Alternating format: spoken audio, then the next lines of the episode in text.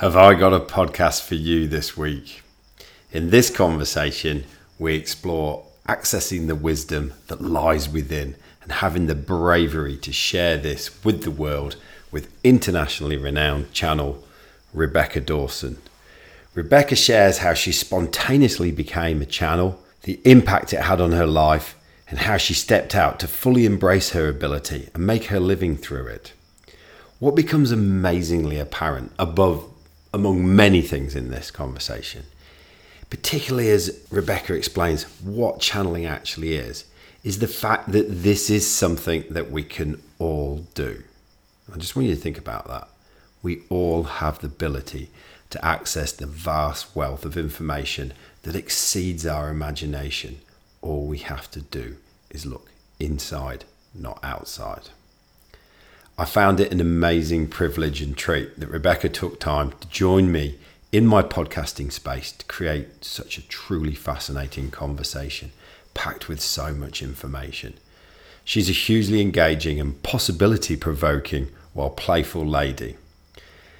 You know, more and more people around us, particularly here in WA, are waking up to the greater capabilities and paradigms and energies and I'm pretty sure if you listen to my podcast regularly and you look out, you'll start to feel this.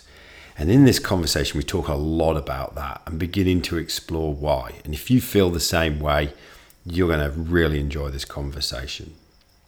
One final point I'm going to leave you with before you dive into this conversation is this just listen out for when Rebecca uses the word I and when she uses the word we because at times it's not just Rebecca that's talking. So enjoy Rebecca.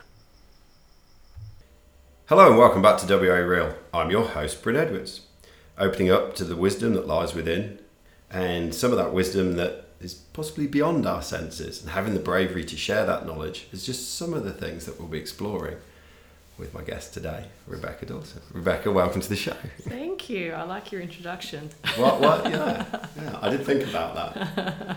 Try to chunk things up. Yeah. So, one of the questions I always like to ask my guests at the start is their connection to WA. Now, you grew up here. I did. I am a Perthite. Um, my parents were both from Perth. Yeah. Um, yeah, my ancestry, I'm pretty sure, is convict and before that British and Irish. So I've been here for a long time, educated in Perth, uh, and really got my first taste of, I guess, global awareness when I was 16. Had my first solo trip overseas and haven't really stopped since then, but still call Perth home. Super. what was it like growing up in Perth for you? Um, I think it was a great place to be actually in the 70s and 80s. You know, mm. cricket in the street, and you got to walk to school when you were very young. Um, and I think back then, suburbia in Perth was very much about the village atmosphere. Mm. I grew up south of the river uh, in Rossmoyne, and uh, everybody knew everybody. Mm. So it was pretty pretty safe feeling growing up in Perth. But there was always that feeling that there was so much beyond that we didn't necessarily have access to. So I think particularly for Generation X's growing up in Perth, the ultimate goal really was to either settle down and have kids as soon as you can or to get out of Perth as soon as you can. Yes. And I was the latter. yeah. Would you call yourself a proud West Australian nowadays? Oh, definitely. And I think the more that I um, work and explore and run tours and things overseas, the more more the more clear you are about where you are hmm. when you move away from it.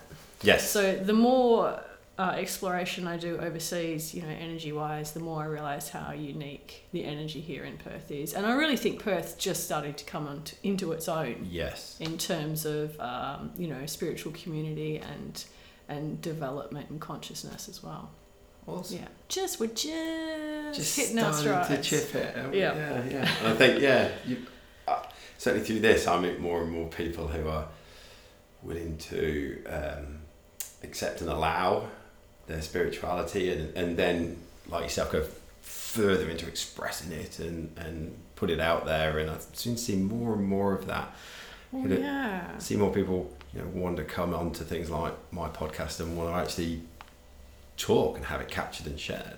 I think you know the traditional framework in Perth is very much built around the conservative values. Oh, 100%. I mean, I grew up Christian, I went to Catholic school, all of that, and I think a lot of us did. But there's something that's really swelling within people, and it's not so much about wanting to become spiritual or wanting to be more conscious. It's not even that. I think it's kind of arises from a dissatisfaction with what's on offer. Yes. And people can't always pinpoint that as it's something around spirituality or it's something around consciousness or becoming Yeah. more aware. It's just that irritation sometimes. Just is. Exactly. And just irritating. And and and that's an interesting that's an interesting framework in itself Yeah. because people don't necessarily put irritation and spirituality in the same category. no. And yet it's so often right there, right in the middle. Yeah. And, and that's what I love about what's happening now because these younger generations coming through are quite comfortable with their irritation. And so they're sort of claiming more their right to be irritated I like that. and seeing that as an ignition for more consciousness and being more conscious. we do tend to move more out of pain than towards That's bigger, True. wholesome pleasure. That's true. We will get comfortable and complacent by holding on to the pleasure longer than we Mhm. need to, but by and large, we only move when it's out of pain. Exactly. And irritation will be a pain. Exactly. So when you're in irritation or pain and you're looking for safety, traditionally people have gone to, you know, concepts of spirituality. But now I think what's happening is that anything that you stay in for too long Yeah, becomes so uncomfortable you have to keep shifting all the time now. yeah. And this is the new challenge for Yeah. any kind of More- practice quicker or and paradigm. quicker shift. Absolutely. Because it's, you know, we, we see this, you know, contextualized in our everyday life in terms of consumerism. We're interested in this, we're interested in this, we're interested in this. Same thing's happening with our beliefs. Yeah, So it's really interesting times because things are moving very, very fast. mm. Very fast. Mm. And it's Yes. hard to stay attached to anything. yes. Let's get on the train, Yeah. or you'll be dragged along by the train. Your irritation will push you out really quick. awesome. So, um, you are a, a channel and you share information that comes to you, and we're going to dive into that and what that means and how that came about in a minute. But if I sort of, bit like my intro, chunk up, you know, there's a real sense of receiving information and, and, and having the bravery to go out there and share it. where where does that come from in the Rebecca story? Is that something that was there in childhood role model, or is it something that's Um, kind of Well, I think that I was growing up Catholic um, was an interesting framework for me. I'll say interesting. I'll leave it at that. Um, because my, my grandparents were extremely Catholic, my parents were, my friends were, Mm. um, but there was something in me that didn't make sense or fit with that. So, what does extremely Catholic look and feel like? Um, very, very devout. Um, very much referring any kind of unknowns or questions, just have faith. And so for me as a child, I translated that as don't ask questions. Yes. Uh, and I had a pretty active mind when I was a kid. Yeah. Um, so, I mean, I could see the value in what it had offered my family because there was a great deal of comfort that they could find in that Hmm. Yes. community. But for me, with an active mind, I was always pushing beyond that. And of course, I had uh, certain capacities and senses that couldn't be explained yeah. by by that theology. So you know, I had the ability to see energy fields and and uh, inside the body and uh, beyond time, right from the time I was quite young. Right. So how does that how does that work? How do you explain that within what I had been learning? And it was very very difficult. Um, so my mother actually was really really switched on, and by the time I was about nine, she realised that I needed something else. So I'll always be grateful to her. She um, Yeah. She met some very dear friends that became great friends of the family and got involved in something called the Theosophy Society. Right. Uh, and they had kind of a tie in with Catholicism through the liberal Catholic Church, which was kind of like Catholicism, but there was reincarnation and there was uh, ascended masters and Right. there were all these other aspects. So that was Mm. kind of the go between. And so from about the age of nine, I was going to meditation classes and study groups and things like this to try and. That's here in Perth, obviously. Yeah, it was. I'm, I'm pretty sure it still exists, but I'm not quite sure where because I haven't been involved for some time. Uh, and that was a uh, that was a great foundation for me, and I became aware that channeling uh, existed through that. Right. Uh, not something I ever aspired to. Uh, not something I ever believed had anything to do with me per se. I never had any personal aspirations because that was a very hierarchical framework. Yeah. that in common with the church. Yes. There's someone between you and God. That's right. exactly. And so I really I thought, okay, well this helps explain things a little bit better to me. But in terms of what of what I'm doing here on the planet, I'm going to do something really practical. Which had nothing to do with channeling because channeling is the least practical thing Yeah. that you could do. On paper. Of course. so uh, that really didn't unfold for me until I was 19, 20, 18, 19, 20. Mm. So uh, I was studying at UWA, I was doing architecture, Yeah. and uh, I was really quite happy with that avenue. Uh, I used to like pubs and bands and all of that kind of stuff. You got your life mapped out ahead. Yeah, it was all good, and then one day it, uh, it all changed very, very quickly and suddenly. And I had an experience where I uh, became the marshmallow man, I call it. I became so expanded that my head felt like it was 50 feet wide. And uh, another voice started expressing through me, and time disappeared. And, and, Where were you And there it was. I was on my lounge room floor with my sister who'd just broken up with her boyfriend, and I was consoling her, and all of a sudden here was this conversation about her and her boyfriend and why all of this had happened. And uh, came out of that and thought, holy cow, let's just tuck that away for a little while and get back to business, Yeah. get back to my studies. Did it? Was it almost like just take over? Yes. Right. And uh, the reality was, I couldn't go back to my studies because on that day, what happened was that it blew all of my senses open, and I couldn't go back to normal functioning after that. My Mm. brain didn't work in the same way. I would walk into a lecture theatre and I could see everybody's energy field. I could hear everybody's history. I couldn't focus. I couldn't remember anything that I'd learnt half an hour ago.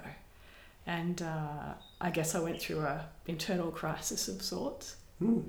Um, Could you talk to people about this? I did have some people I could talk to about it.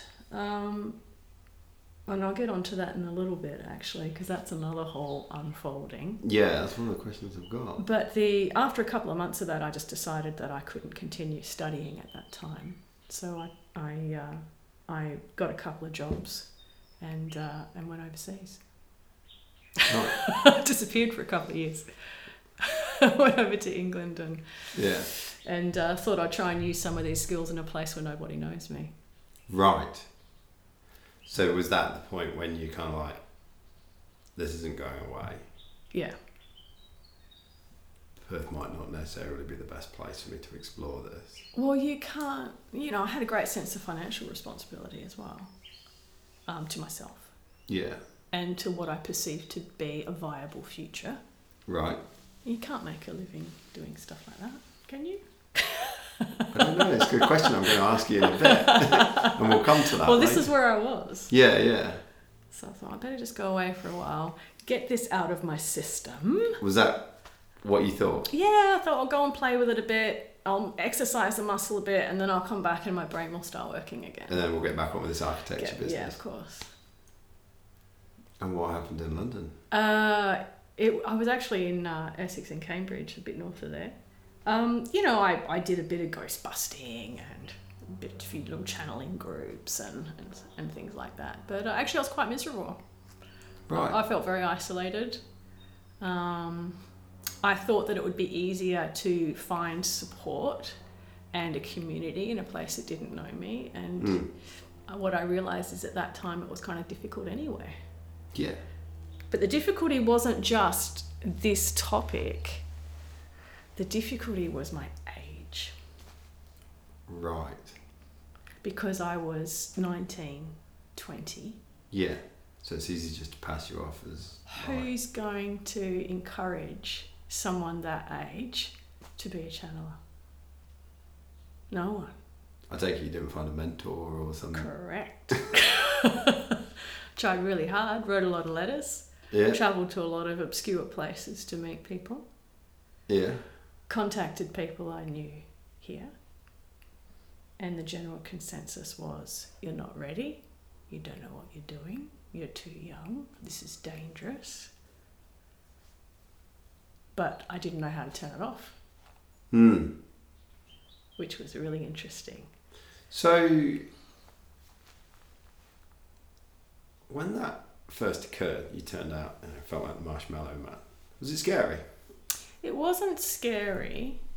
What was disconcerting was that I couldn't decide when it was happening and when it wasn't happening.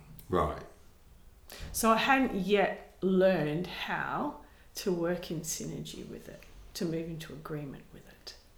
So I didn't have a conscious choice.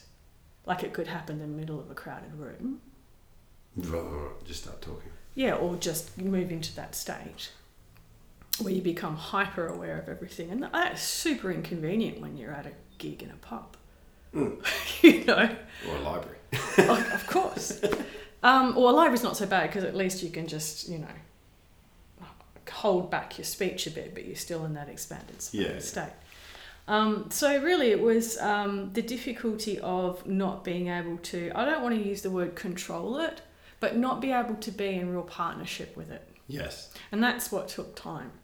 That And, must yeah, have been That's scary. what took time. Um, Or disconcerting. Or, disorientating. right. disorientating because and my understanding of channeling has changed so much over the years too i think there's something to be said for what you believe something to be is generally what you experience so what i believed it to be at the time was another entity comes into you Mm. and there's a lot around that you know Yeah. there's questions of sovereignty and there's questions of well how do you know that this is valid discernment all Yeah. of these things you know so there's a lot to think about How do you know it's good? exactly Yeah. so Is it going to leave? Exactly. When do I get me back? Exactly. But um, having you know done this for over twenty years now, twenty five years now, uh, my understanding of channeling is completely different. Oh yeah, I'm going. Yeah. I'm going to ask you that specific. And I think the framework within which you do something Mm. will dictate your experience of it. That so now right my understanding is, different. That right there is, experience. is is quite powerful in and of itself. If you just if we just pause for a moment to consider that, you know, what your definition of something to be will be what you experience, hmm and that doesn't matter whether it's channeling or anything. That's right. And then if we move beyond that a little bit, if we move into a sense of safety with not knowing, then we really get to explore beyond. Did you think you were going mad at any point in this? Yes. Because there's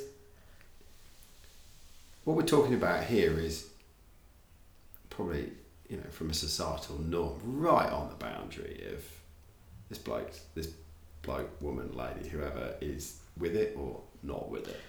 In terms of how I used to believe channeling was, yes. Mm. In terms of what I believe channeling to be now, I think it's a normal human capacity. So go on then. What what is channeling then?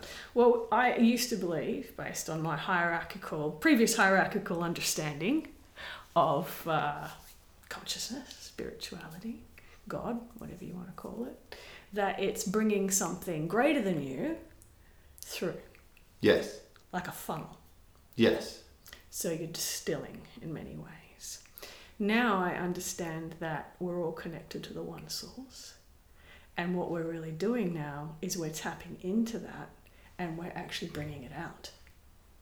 Right. So we're actually expanding out from a center point, which is a completely different way of looking at channeling. And it means that it's inherent in everybody. Everybody has that connection within. And it also means that every human on this planet has the same ability to access Because that was going. all of that wisdom. That's answered another question. Do you believe this is something everybody can do. Yeah. And that's principally why I do it in such a public way. Right. Not to be the person with the message, but to No. be the beacon of the fact that you can do this. Of course. Because I've got nothing to offer anybody really, other than to be a demonstration that it's everybody's right to access information. Hmm. See this. So I've long held the belief that. Let me give you an example. Um, I have long thought that the whole business of the internet is quite a ruse at some points, because what it's asking, what it's asking you to, what it's in- reinforcing, is that there's a whole body of knowledge out there that you access via a iPhone or a computer, and you use Google as the interface, and do, do, do, do, do. But there's a whole internet of stuff that lives within us, and that we and in us and around us that we can access, Definitely. and where. I believe that the earlier ruse was religion had us believe that God was outside of us, where I believe it's inside of Mhm. us. I think the internet is the next ruse that makes us believe that all the information. All right, yeah. I mean, am I going to channel down that the bus down the corner is going to be there at eight fifty two? Well, yeah, maybe, maybe not. I don't know. But the bigger, bigger questions that we are starting to ask ourselves out of our irritation. Yes. What else? Yeah. You're not going to get those answers on Google, or if you do, it's it's somebody else's point of view, it, coming through their framework, their reference, their Yes. cognitive schema that they've built up throughout their life, their whole sense of identity. Yeah, second-hand information. Yeah, yeah, yeah. And you're seeing it through their eyes, whereas, you know, like, I right down to the idea of self development means that myself needs to be developed. I think it's more self exploration, self revealing, revealment. Wonderful to hear you say that. Yeah. and this is why I was so keen to talk to you. Because right at the start, you know, it's it would be so easy to go, Oh yeah, right, so this Rebecca Lady's a channel, that sounds like a fucking nuts thing. Alright, and then I'll pass you off really quickly um, for anyone to do. And that's why I chunked it up at the start to the essence of accessing information that's within and then having the bravery to share it Yeah. as opposed to I will take this information because I can reference Google. and then I, and then I abdicate responsibility. and it's not really me and it's not really me finding much more about me and and my values and what I'm about and why I'm put here and what's my core vibrational frequency that is me. Same as yours is you. And so you know delving into that to learn more about it I found has given me more more fun learning about me by asking me the right questions. Like you do with Google you ask the right question you get the right answer. Ask yourself the right questions you get loads of great Yeah. Answers um, but from that it's, it's then bringing it up and bringing it out Yeah. Now that's that's the that's the tricky bit, isn't it? yeah I mean, when you when when I first started channeling, it was an entire exercise in bravery itself every time it happened, because my belief around it then was that I had to step aside, yeah and I have to step aside and trust whatever's coming through. Now, I went through an experience for about six or seven years doing that in the beginning when I was so this still is pretty from young. the London Yeah, so you know, 18 to 25 or something. Where what would happen was that I would step aside and I would literally feel myself moving to the back of my head. And then this energy would come through and information would come. But what was happening was it would come into my mind first as a Yep. thought and then it would get expressed. Mm. And what I was doing was actually very clunky and mechanical because the thought would come and then I would kind of like cross reference it. ah So I'd go, oh, yeah, So no, that's good. mind's yeah, that's not good. stuff. Yeah, that makes sense. No, that doesn't make sense. And most of the time it would just flow. But I hit a snag right when information started flowing that didn't match what my brain already knew. yeah and was counterintuitive to things, beliefs that I'd accumulated. Mm. That's when it got interesting because that's where I had to go through an experience where I was completely willing to get, you know, to not have my brain mind or ego or memory banks involved at all in what was being discussed. And that's when it got interesting because that's when all of the new information started coming through that we've been writing about now for a while about this new paradigm and how the mechanics of reality work different. We're moving from third dimensional to multi-dimensional and how all the chakra system and the body's changing. And a lot of that information actually not really many other people are still talking about because a lot of people who are who are bringing messages to the planet in my view are still referencing them against what they already know. Right. old, older systems of knowledge. And I really think we, we are looking for something new. Mm. We'll deep dive into that. Yeah. So you're in the seven year period. yeah. So, yeah, I mean, even as I think and try and embody what you're saying, you, know, you, you go from one confronting experience at the start to then another confronting experience of going, oh, I'm going to make a conscious decision, just get out of the way and just yeah free flow. Yeah, I mean, I was quite lucky because I had a great group of friends and family who I used to sit with every Thursday night in my living room at home for years to get comfortable with that. Mm. And I only really came out of the closet in uh, Out of the closet. probably about five or six years ago, Right. So you've been doing this. in a more public way. so you've been doing this for 10, 15 years. Or longer, yeah, longer than that. Sorry, 10, 15 years Yeah, yeah. before that. Yeah, yeah. So I only really came out more publicly more recently because I because uh, I really feel very strongly that the information is very useful to people. So how did you go about like earlier on? You talked about um, well, I have to not do architecture anymore. I need to go away because. So what did you do for 10, 15 years to put bread on the table? Um, that was really interesting. So you know, I did all kinds of kinds of shit. Really, I mean, I was a barista for a while. I worked in You didn't cafes, go back to architectural retail. studies. Oh, I went back and I just couldn't. It just my brain just couldn't handle it. Couldn't handle the linearity and the attention to detail. Linearity, I like that. Yeah. couldn't just couldn't I actually couldn't cognite things in that way anymore. Right. So and I used to be really awesome at, you know, visual spatial, you know, recognition and you know yeah. Yeah. Loved maths at school, all of that and it was Yeah. gone. That part of me just wasn't functioning anymore. So it was terribly sad and I felt like a bit of a failure. Um, but I sort That's of went interesting, yeah. Yeah. Because that's they're all the skills of of of um, normality, so to speak, societal norms, and they're all the skills that will, you know, traditionally been painted the picture of this will how you get a good job. of course. You know, you're good at maths, you do engineering or Both my parents are teachers, including my dad, who was a maths and physics teacher. So you know, this was this was this was a tragedy. it was, ter- it was ter- terribly upsetting for me personally, Yeah, because yeah, that yeah. was that was my groove. that'd be that'd You know, that was my value. yeah, that's up there at the identity level. I am Rebecca. I am good at I'm maths. good at stuff like this. I've got this shit trained down. Yeah. No. No. So you had all sorts of jobs during this time. Oh yeah, I did retail and uh, retail management for a bit, um, and then I met someone when I was uh, uh, twenty three, who was moving away. That was a crazy story, and uh, said, "Do you want to come with me?" I was moving to Bali, so on a whim I said yes, and I actually spent two years sitting in Bali doing absolutely nothing, no radio, TV, aircon, car, internet, phone. And that was awesome because that's what enabled me to get really comfortable in that brain space. Right. Yeah.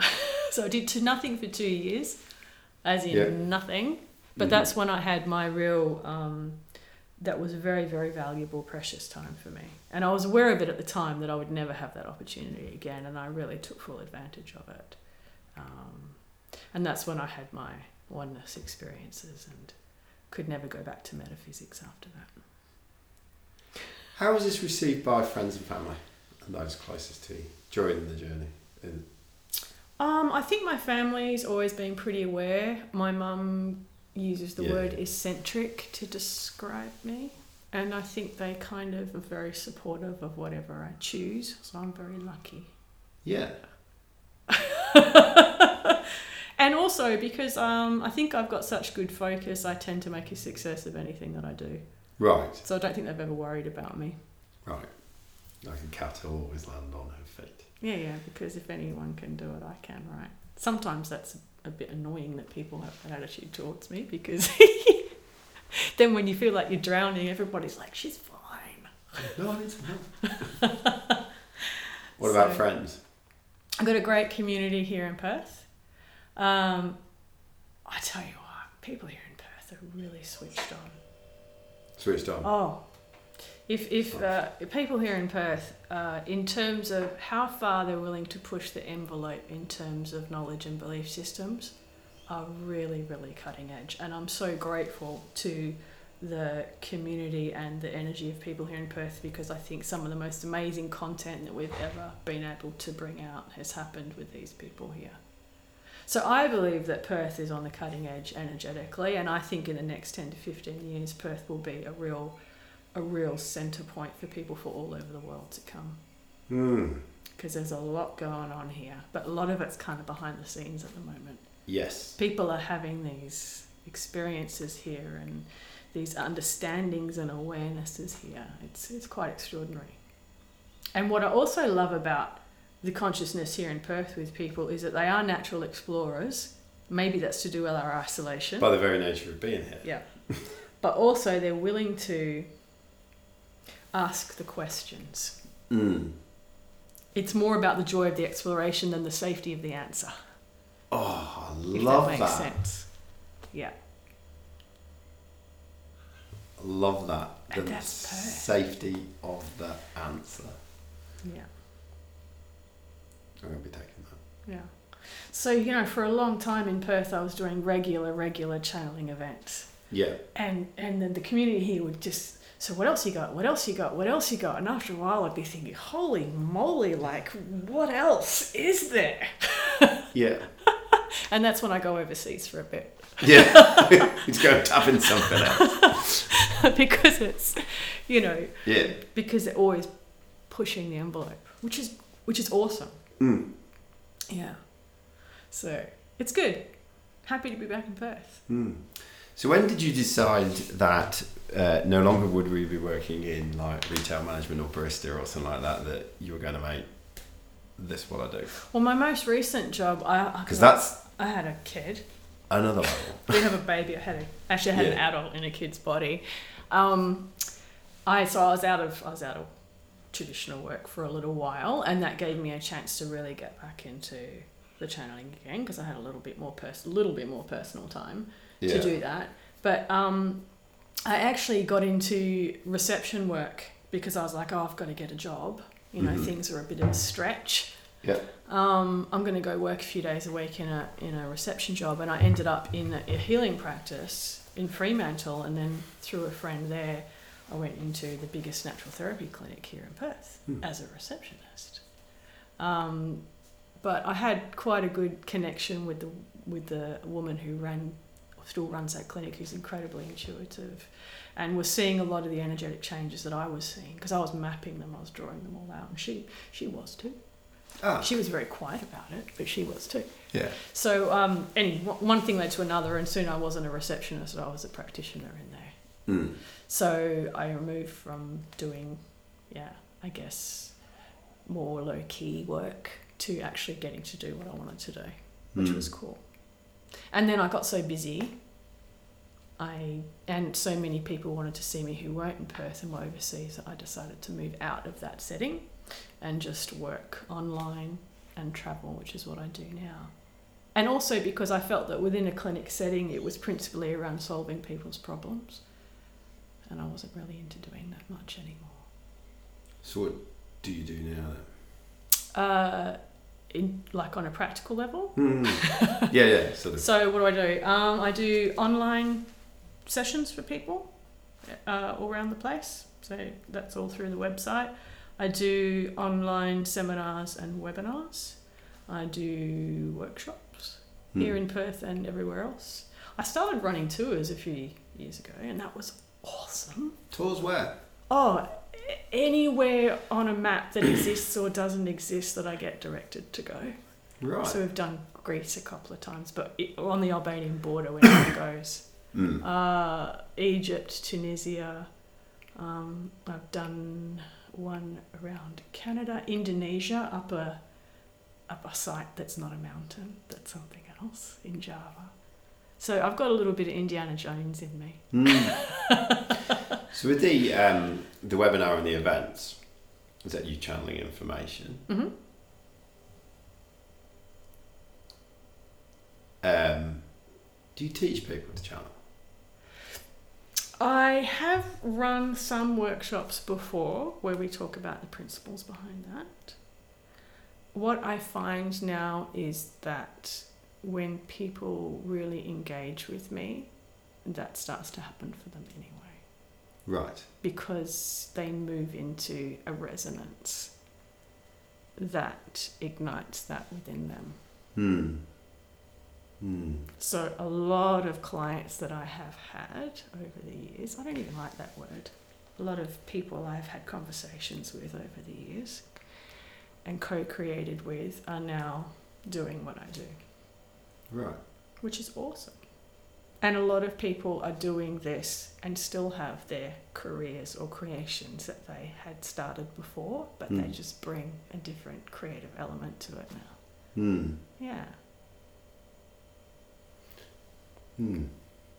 So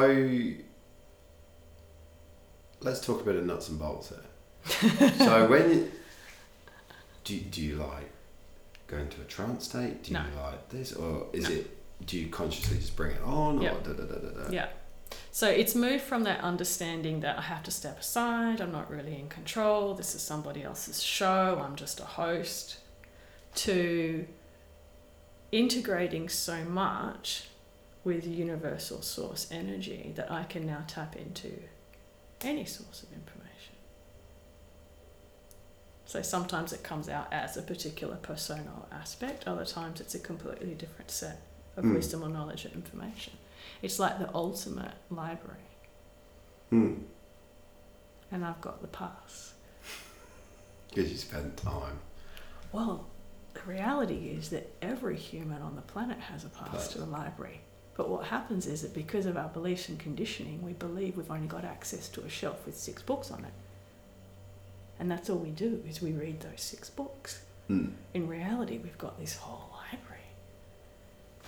But we don't think we've got permission to explore it because we think we have to either earn the right, be more knowledgeable, be more conscious, Go on a course. Do this. uh, uh, work Somebody your way up there. Yeah. I mean, if you think about the economy on the planet, we, we, we know that information and data is the most valuable, monetary wise, commodity on the planet.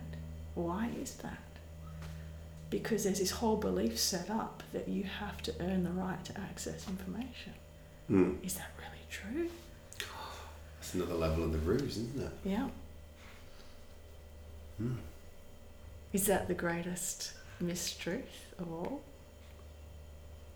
You know, the internet, let's look at the internet. The internet is, in my view, a demonstration externally of how our information systems really work Hmm. within us and between us as a species. So now we have this understanding that it's possible out here.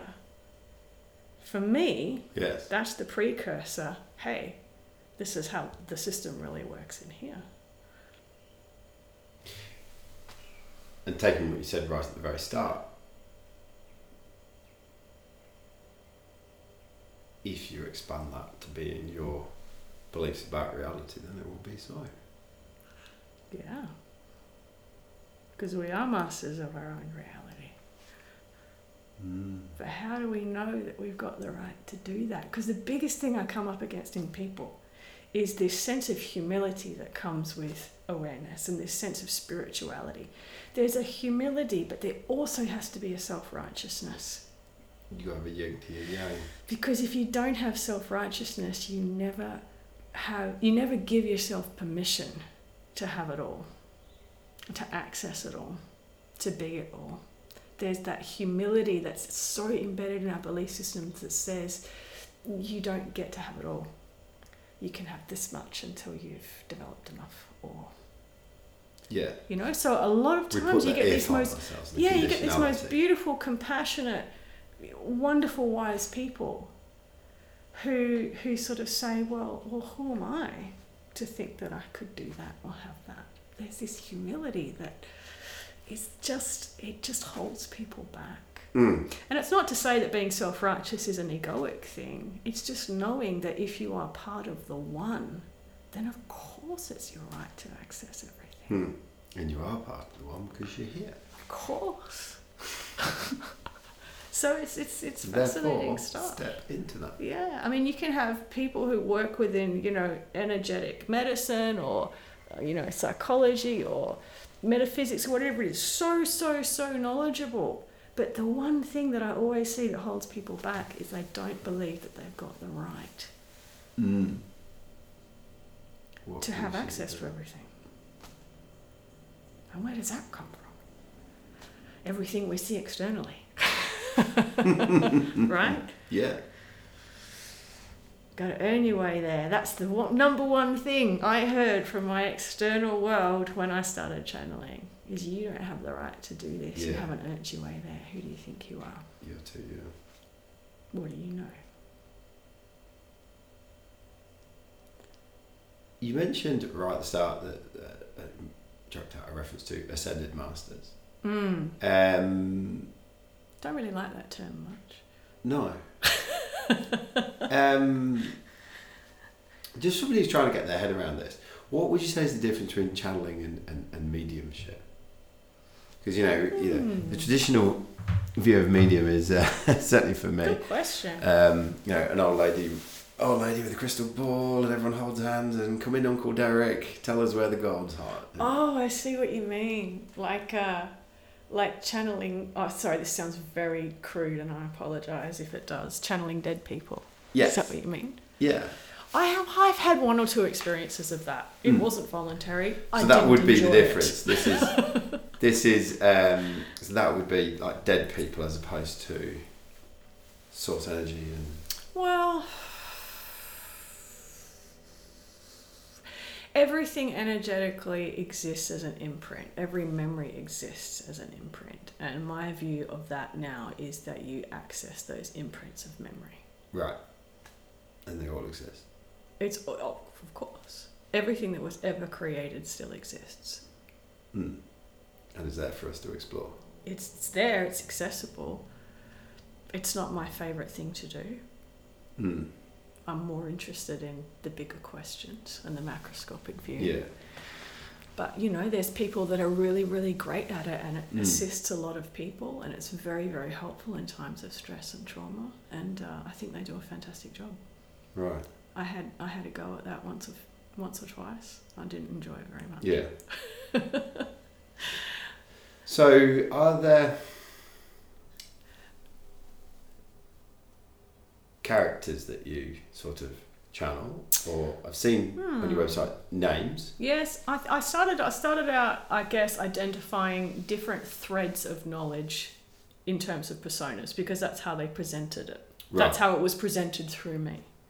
in order for it to to be distinguishable as one stream of information as uh, Right. as distinguishable to another stream of information.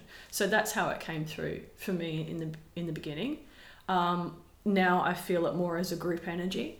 right. So sometimes that you, that energy will very deliberately distinguish itself through an identity, Yes. depending on who's listening, for their reference Yeah. or comfort or what have you.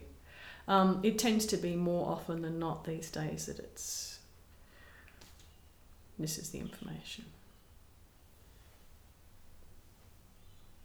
What are some of the themes that have come through? Because you've always been doing this for twenty years. Have they changed, evolved, or have they remained quite co- Um, well, I mean, I think in the first 10 or 15 years it was largely personal. So it was really about whatever person came to see me, this is about you, your history, your story, your development, your journey. And the last 10 years or so, it hasn't been about that at all. Right. In fact, we don't do a lot of personal stuff anymore. Even when people come and have a, a personal channeling session with us, we take it out to the bigger picture. You said us. Did I? I like that. Well, it's a team effort. Yeah, yeah, yeah. Um, we take it out to the bigger picture, and then what generally happens is that people leave feeling like they've got a completely different view. Mm. And all Bring of the little questions they had at the beginning seem completely irrelevant. Mm.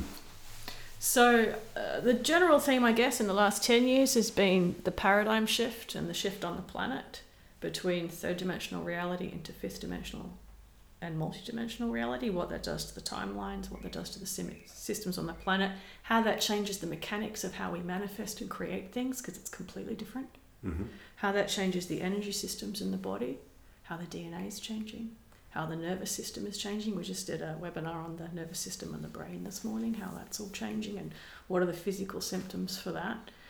Um, how things work, Yeah. because they don't work the same that they used to. And what often happens is people who are really good at managing things in that older vibrational Hmm. paradigm suddenly don't do it so well anymore and they think there's something wrong with themselves. Mm. Like the first time we start to really talk about the chakra system changing, I can't tell you how many Reiki practitioners got in contact with us and said, I'm ready to quit because I'm terrible at this. Not realizing that everything had shifted. Mm. As soon as they understood that everything had shifted, off they went, explored it further. What is this shift? What is it? Yeah. It's basically a shift from one reality to another, And explain the reality. One dimension to another. That's a big conversation. Yeah, probably, yeah. That's okay. I want me to break it down really simply. Summarise it, Okay, yeah. so basically, Because obviously, if anybody wants to deep dive into this, they can go to your website. yeah, I mean, there's heaps of articles, books, Yeah. videos, whatever. Um, so basically, the entry level, the summary entry version. level is that third dimensional paradigm is all based on separation, duality, cause and effect. Yes. And what we're moving into now is not about that. It's not about linearity. It's not Mm. about process. It's not about one direction or journey. We're becoming multi directional, multi capacitous, multi influential in the directions that we move in. And so the mechanics of how things work are completely different. So the way in which we manifest, we can't manifest with thought anymore. We can only manifest with feeling state. We don't necessarily have to finish things off before we start anything new. That's the end of the cyclical nature of the karmic system. Mm. We're losing our memory and our influence from the past in terms of the decisions that we make moving forward. We don't have to finish things we start. That's a big one. Because Just started. just starting. We're just igniting, igniting, igniting. There are completely new systems that are being developed on the planet at this time because the old systems are not being supported energetically anymore. Can you give an example? Uh, there are new systems for communication. There are Mm. new systems with economy that people are starting to play with Mm. now. There's new political systems that are forming. Some of these are not, well, most of them are not really out and about in the public eye yet. And people are generally becoming a lot more switched on in terms of what they're seeing. So we've got much more of a peripheral vision now than ever before. So our capacity to know things is changing, our capacity to sense things is changing. But the biggest thing here is we're losing our sense of individual identity. Mm. That's certainly becoming more malleable and fluid. Mm-hmm. And one of the consistent things that, amongst many themes that show up in the series of these podcasts, has been when people have had almost a crisis at an identity level, Yeah, shifts of identity. yeah, and how that identity I am I am Bryn and I am this mm-hmm. and then all of a sudden all the evidence comes and it's like and then the life slap comes and it's like well you're not quite like that Or you were for five minutes, but now Yeah. you're something else. Yeah. This is like the belief systems, they just keep changing because vibrationally the planet keeps shifting. So nothing like an individual identity is sustainable at the moment. We have to keep reassessing that all the time. And really, when that happens and that cause and effect distance collapses, we don't have reference points for feedback anymore that reinforce who we think we are. Mm. Like before, you would get consistent feedback. You do this work, you get that feedback. You express yourself in this way, you get that feedback. All of a sudden, we're sitting in this vacuum and there's no echo. So, what happens then? Yeah. People panic. They feel isolated. They feel like they're not having any effect or impact anymore. They don't know what their purpose is because they can't see the effect of their presence. They begin to think that they're failing or they're terrible at what they do. But what's actually happening is that that echo effect's being taken away so that we can actually start to focus back here. Inside. Yeah. Because this is where all the action is right now. Right down to that core source Exactly. energy that we're all made of. Exactly. So the shift in paradigm at the moment is popping this in this void space. We're sitting in between. This is how we view it. and this is our opportunity to say, well, the only thing I really know for sure right now is that I exist. That's it. And that'll do, right? And that'll do. Because in that moment, that's the agreement, and that's when you can start filling up that space again. Hmm. It strips everything down so that new things can be created. We go from here. Exactly. Yeah. So, massive identity crisis for everybody. I've had at least five this year already. One before breakfast. Oh, yeah. I had one yesterday. Yeah. Yeah. What was that? Oh, what is the relevance of any of this? I'm here in Perth. I'm here in this house. What is the relevance? I cannot see the effect of anything that I have produced. I cannot see the impact of hundreds and hundreds and hundreds of hours of channeling. I cannot see what this is for. And again, there's no echo. Got to go back. What do I know? Well, I'm here. And then everything resets. Did you have that yesterday? Pardon? Did you have that yesterday? I had that yesterday. So yesterday, I and a good friend, Lachlan Samuel, who does the Open Up podcast, which is about making mental health mainstream. Both of us, hundred plus episodes, were asked to talk at Perth Podcasting Week because we're one of the few people who Mhm. reached that milestone. And we had to explain to people that when you first start doing podcasting, you, you, you know, you're looking at the downloads, you're looking at the likes, you're looking at this, you're looking at that, you're looking for the echo, you're looking for the feedback. Yeah. And what we had to explain to people is after a short period of time, you'll go nuts if you keep doing that. Mhm. And you just have to let it go. And what you have to realize is that you are you're doing a number of things. So for me, it's been refining the craft of being able to have these conversations, be comfortable in them, and and have a structure to them. But also, the structure allows me to go here, there, and everywhere, and ask the questions that I want, and be brave enough to ask those questions, and sit in silence, like all the stuff, the craft, as I call it, digging into the story and pulling out the golden nuggets. That's what it is.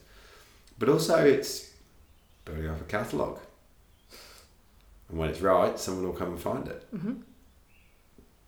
And so, yeah, it's very easy to to go, oh, what the hell is WA Real doing? Or it's just doing something. What's the purpose? It's doing something. Uh, half the time I know what it's about, and half the time I don't. And as soon as I think I do, then something new turns up. Yes. it's the same with what I do. See, we're doing the same things, right? We're creating almost spontaneously, but we don't really know what it's for. Yeah. That's a leap of faith every time, isn't it? Tell you what I do know is the Bryn that clicked record before I did the whole hello and welcome back to WRO, I'm your host, Bryn House, will be energetically different to the Bryn that hit stop Mm-hmm. by the very nature of the fact I've just done this. Yeah. and co-created it with someone else. Yeah, like it's the co-creation, right? Yeah. We're sitting in our own sphere of reality. It's kind of interesting. It is. That It's that good that you hap- can feel that. Yeah, it's interesting that that happened for you yesterday at the same time that I was essentially trying to. I didn't do it on purpose. It just came out that just chill out, just just do for do sake. Yeah. Because, you know, it's collective experience. Hmm. And what I'm beginning to realise now is that catalogue, well, it's out there for anybody to access if they want. That catalogue is also me building and building and building a framework of understanding Yeah. for my essence to fly through. A library. Yeah. for me to fly through. That's cool. And so when that flies through, it's there's quite a wide way of coming out and expressing, and for those that might need it or whatever it's needed to be. It's very cool. Yeah, Hmm. thank you. Um, how does so we talked about the great stuff of of putting the messages out there, and and now this being your work and creates a livelihood for you, etc., etc. How does Rebecca use channeling on a day to day basis just for herself? How is it? Is it a useful tool as well? No. No. Oh, Not in, the, not in the way I've I'll move on to experienced the next it. question. Not in the way I've experienced it. I mean, a lot of people have said, oh, you should channel for yourself when you get stuck. And I used to chastise myself quite a lot that I couldn't do that. Yeah. But the reality is that I've come to realize that the reason I've had so much personal drama and angst in my life, uh, yes, I'm saying that, Yeah. is because I have to have an experience of what it is to be in the human condition to be able to talk about it. The course. Of course. Yeah. Also, because every time I'm going through personal disruption, that's the topic that gets spoken about, and that's what everybody else is experiencing as well. so I'm kind of like the sacrificial lamb, if you know what I mean. It took me quite a while to figure that out because I used to think within the old frameworks, you know, of Christianity and theosophy, that if things weren't going right in your right inverted commas in your life, there was some correction that was required. And what I've come to realize is that that's the demonstration of being human because you can be divine and human. Hmm. And I have to tell you, I have disillusioned many a person who have come across me and expect me to be illuminated in so many ways. Oh yeah, and I'm- like I'm- I'm human. and you know move yourself from one place to another. Of course, and- I'm human. I swear I like a glass of wine occasionally. Um, I don't believe that mistakes are made because everything is a divine expression. But you're going to be very disappointed when you meet me in person if you expect me to be holier than thou. but this is what this is what it is to be human on earth at this Yeah, time. yeah, yeah. And this is is, is what it is to be a conscious human. yeah. Now, one of the things that's happened to me recently, and I've just been uh, asked to move the conversation in this direction. Sorry, I know this is your show, but we're just being directed in this way. Is that um, So, so now we're not just talking to Rebecca. is that uh, what I realized was that there can't be a separation anymore. This is just the last two, two and a half years. There can't be a separation anymore between what we express and how we live. So there's been a lot of talk about um, not compromising your own desires and not compromising what brings you joy and moving out of a paradigm where you always put others before yourself and where compassion is sacrificial. And a lot of the times I was giving seminars and lectures around the world on these topics. Um, the personality means getting uncomfortable that we're going down this line, but this is what's happening. Go on. Is I realized that it was all very well to tell people that they had uh, permission to choose what works for them and not concern themselves so much about the happiness of others. But I wasn't doing that for myself in my own personal life. And so, in my own personal life, in the last two years, I've had a complete, I won't call it a collapse, I will say a complete refurbishment. Because I'd come to a point in my own personal expression that wasn't walking the talk of what we were talking about. So, even though we were talking about sovereignty and talking about uh, acting from the inner knowing, Hmm. There was still an awful lot of energy that was going into the everyday maintenance of life and what I'd already created.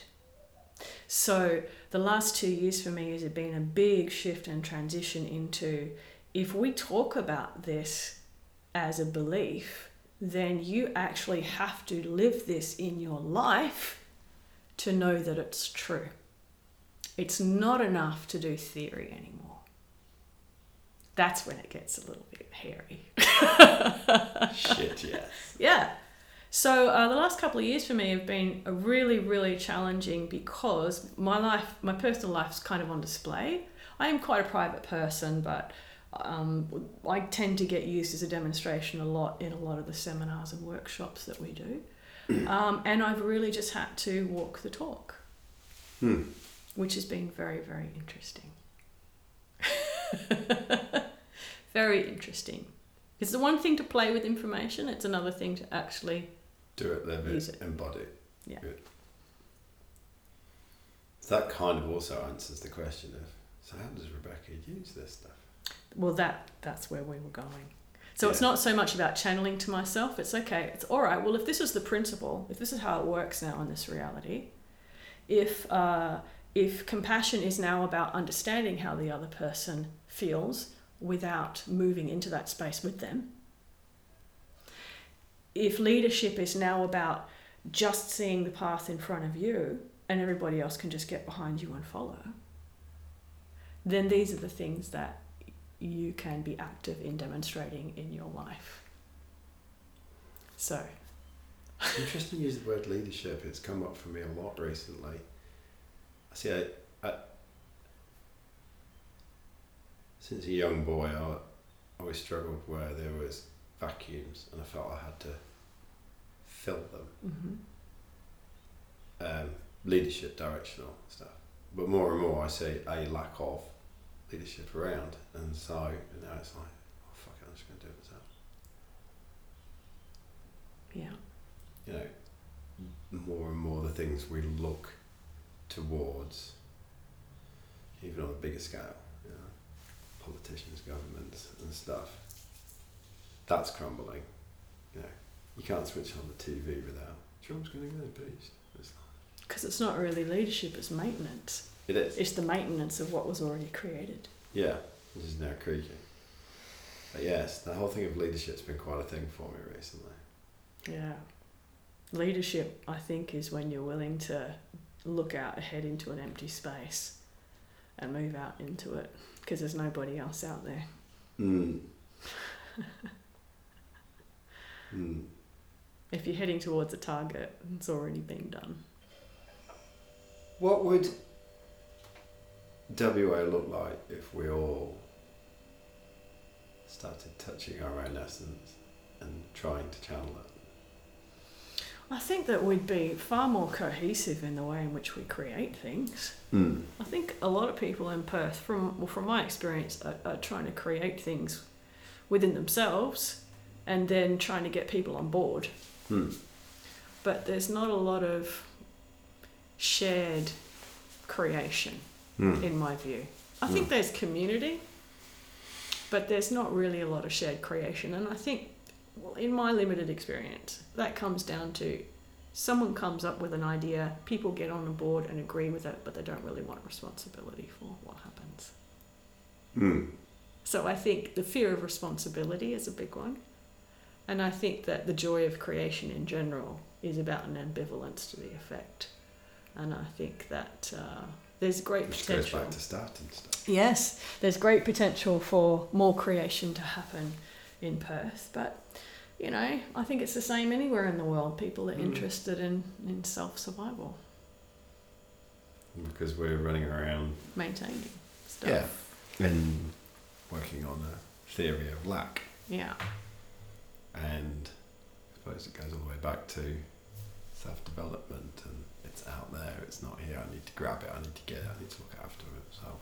Yeah. But you know, there's the other side of that too. There's the flip side, is that if you are seen to be doing quite well, you lose your support Mm. from external sources anyway. Yes. Yeah. Yeah, you're alright. You got loads of money. Oh, you're doing fine. Uh, yeah, well, I'm going to go now explore someone who's struggling, Hmm. which is really interesting. What have you learned about yourself in this journey? What have I unlearned about myself? All right. answer that one, and then answer answer the other. And then after unlearning, what have you? I think the biggest one I'm playing with at the moment is um, lack of purpose and how freeing that can be. Because I've always felt since I was a young child that I'm here for the benefit of others. Yeah. But that's a trap for me What was that? because that's a sacrificial approach. Hmm. It has been. That's how it's played out in my life.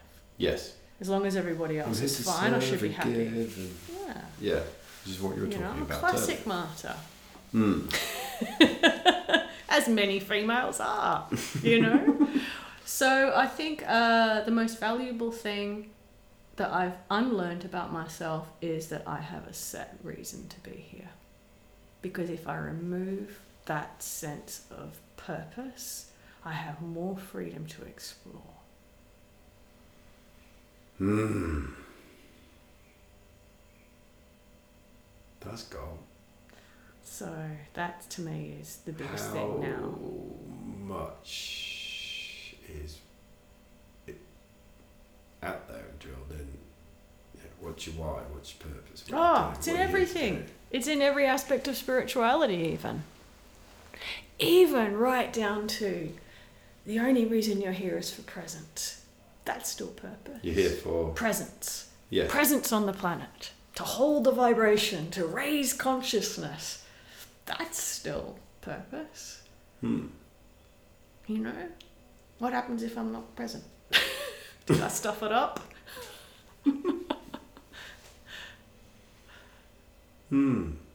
So I'm actually playing with So that's what you're unlearning. Yeah, I'm playing, unlearning. playing with unraveling. I'm unlearning, and I'm I'm playing with the art of unknowing. What happens when I don't know? You know, because especially with what I do, I mean, information is what I appear to be doing. Information. So, what happens if the information has no value, or you can't attach to the information?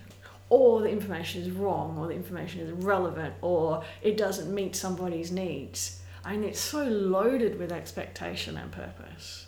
Mm. But what if it's just an expression? I mean, obviously, it has some effect, of course. But if I remove the purpose out of what I do, it just makes it so much more lyrical.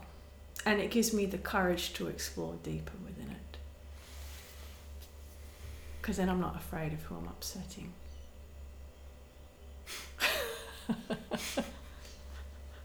you know, like when we get on a stage in front of 700 people and an amazing channeler has just come on before and talked about karmic history, and we get up there and say, well, that's irrelevant now. You know,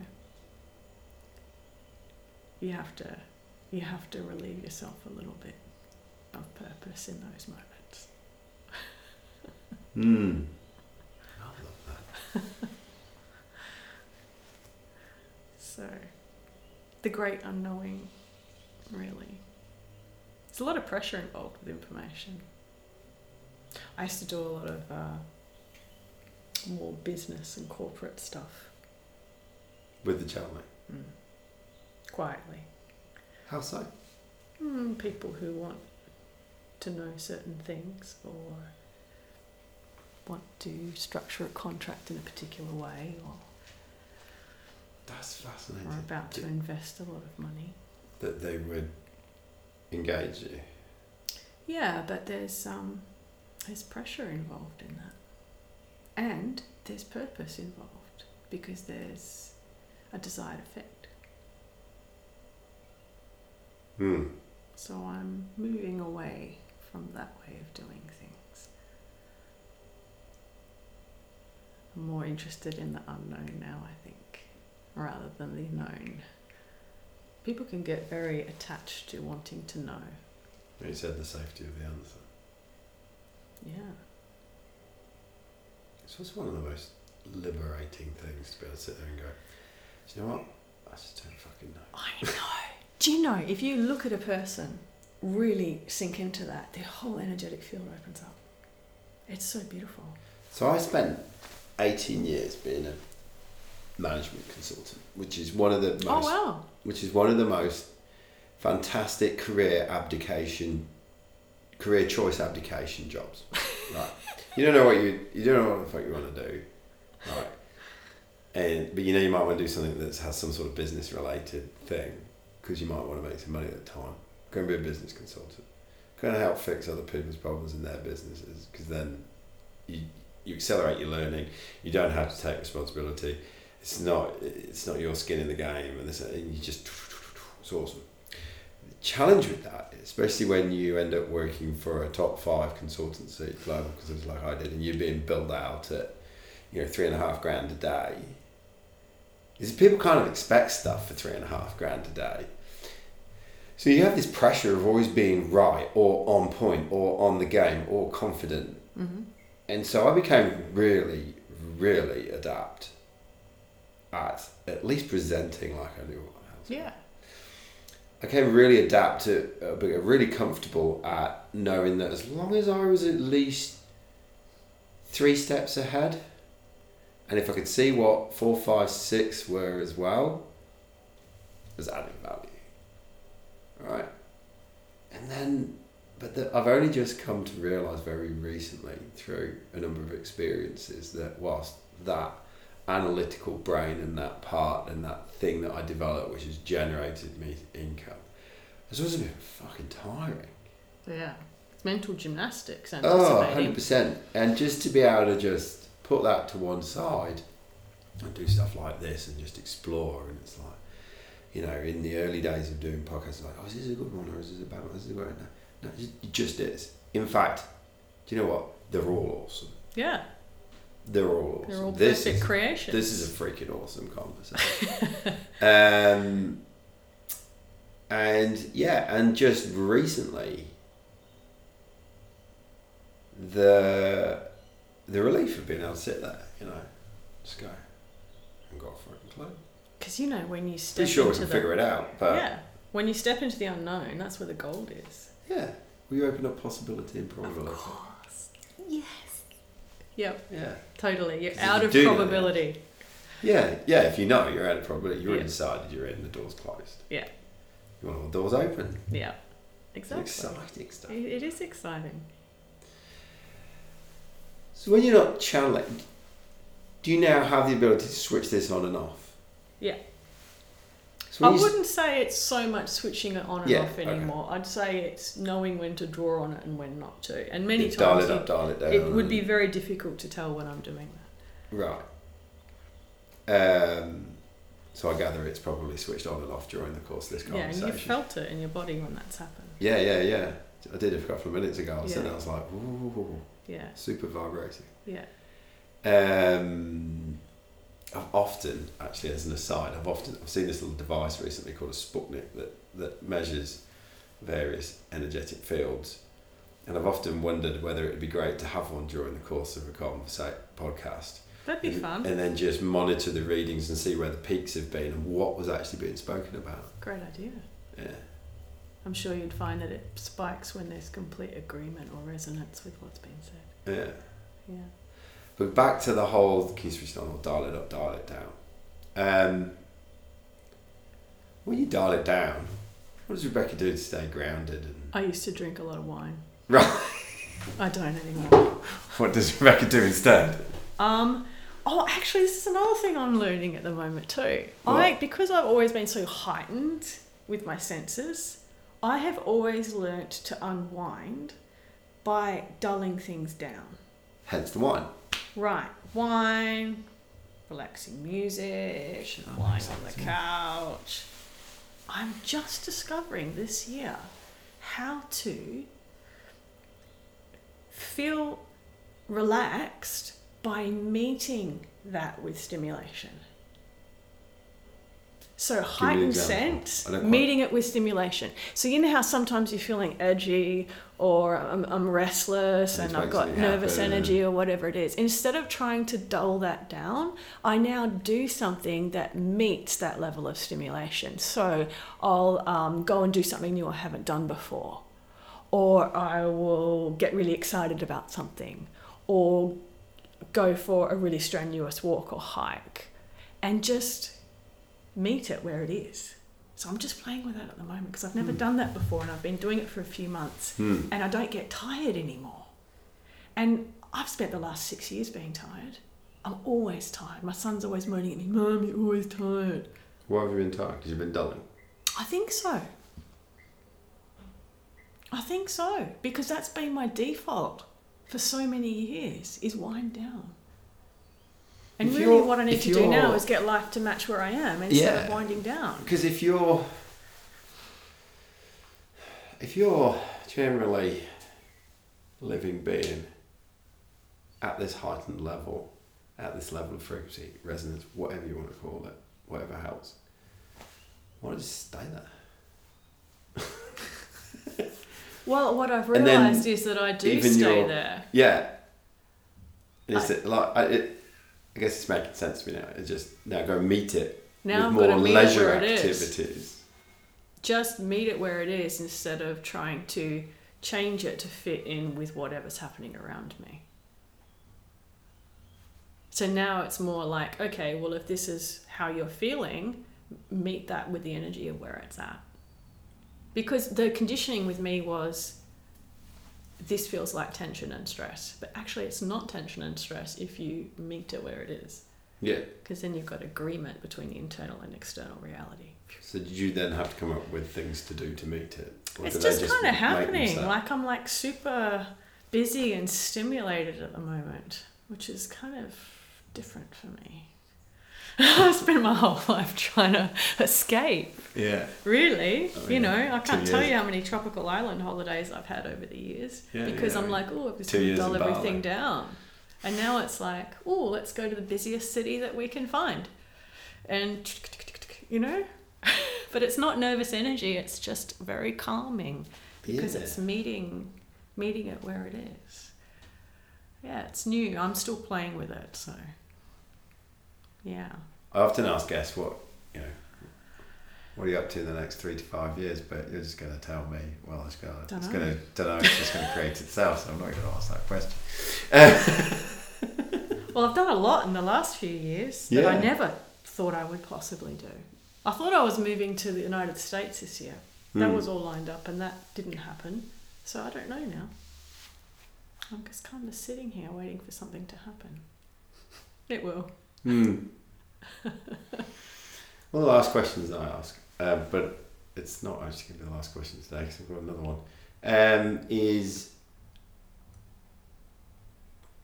I asked one of my guests this. Um, if you had a little nugget of wisdom that you could just load up into the collective consciousness, everyone just gets it, hmm what would it be? You are the only thing that exists. Awesome. That'd solve a lot of things, wouldn't it? I mean, quantum physicists know that now. And I've had quantum physicists on the show. Yeah.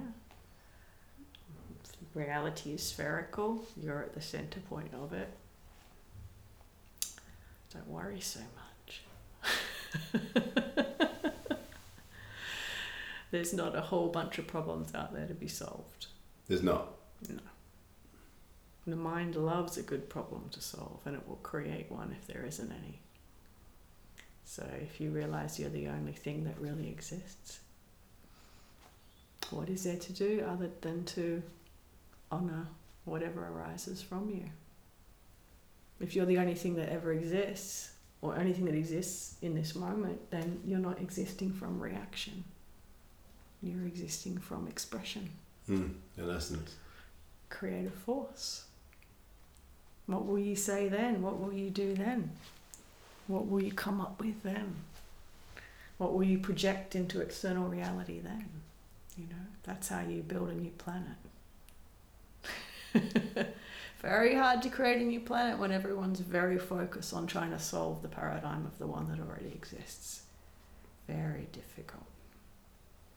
Is that where you come from when you refer to new world? Mm. New reality, yeah. Putting yourself back at the center. Because we don't. We don't. We give ourselves up. We believe that because we're compassionate that we sacrifice ourselves for the good of others. You remove yourself from your center point, you can't do anything, you're impotent. And I think a lot of humanity is feeling pretty impotent these days Mm-hmm. because we're trying to fix everything out there instead of just understanding that we exist. Yeah. So, question of focus, I think. Just finally, Yes. is there anything you, singular, or you, plural, or us or us, collectively. collectively, is there anything else you'd like to say for? Um, Or share. hmm, I think that uh, I have been very, very inclined to take life too seriously, to take myself too seriously, to take my sense of purpose too seriously. And I think it's only as I start to release that and drop into the I don't know that my life will actually start to open up and I'll actually be able to create some things. So I think that's the same for many of us. And perhaps those who are listening to this is bring the focus back to yourself and the rest of life unfolds. It's not a selfish thing to do that. That's not a lack of compassion. That's just not sacrificial compassion. Yeah, so I guess that's it. It's been an absolute pleasure talking to you today. I've loved every minute Yeah, of it. Yeah, me too. I've really felt it in every cell. So thanks for having me here. Good fun. If people want to find you, Uh, website, my name, RebeccaDawson.net. So uh, I've got lots of free resources on there, uh, lots of things to engage with if you're interested. thank you so much for your time. Thank you too.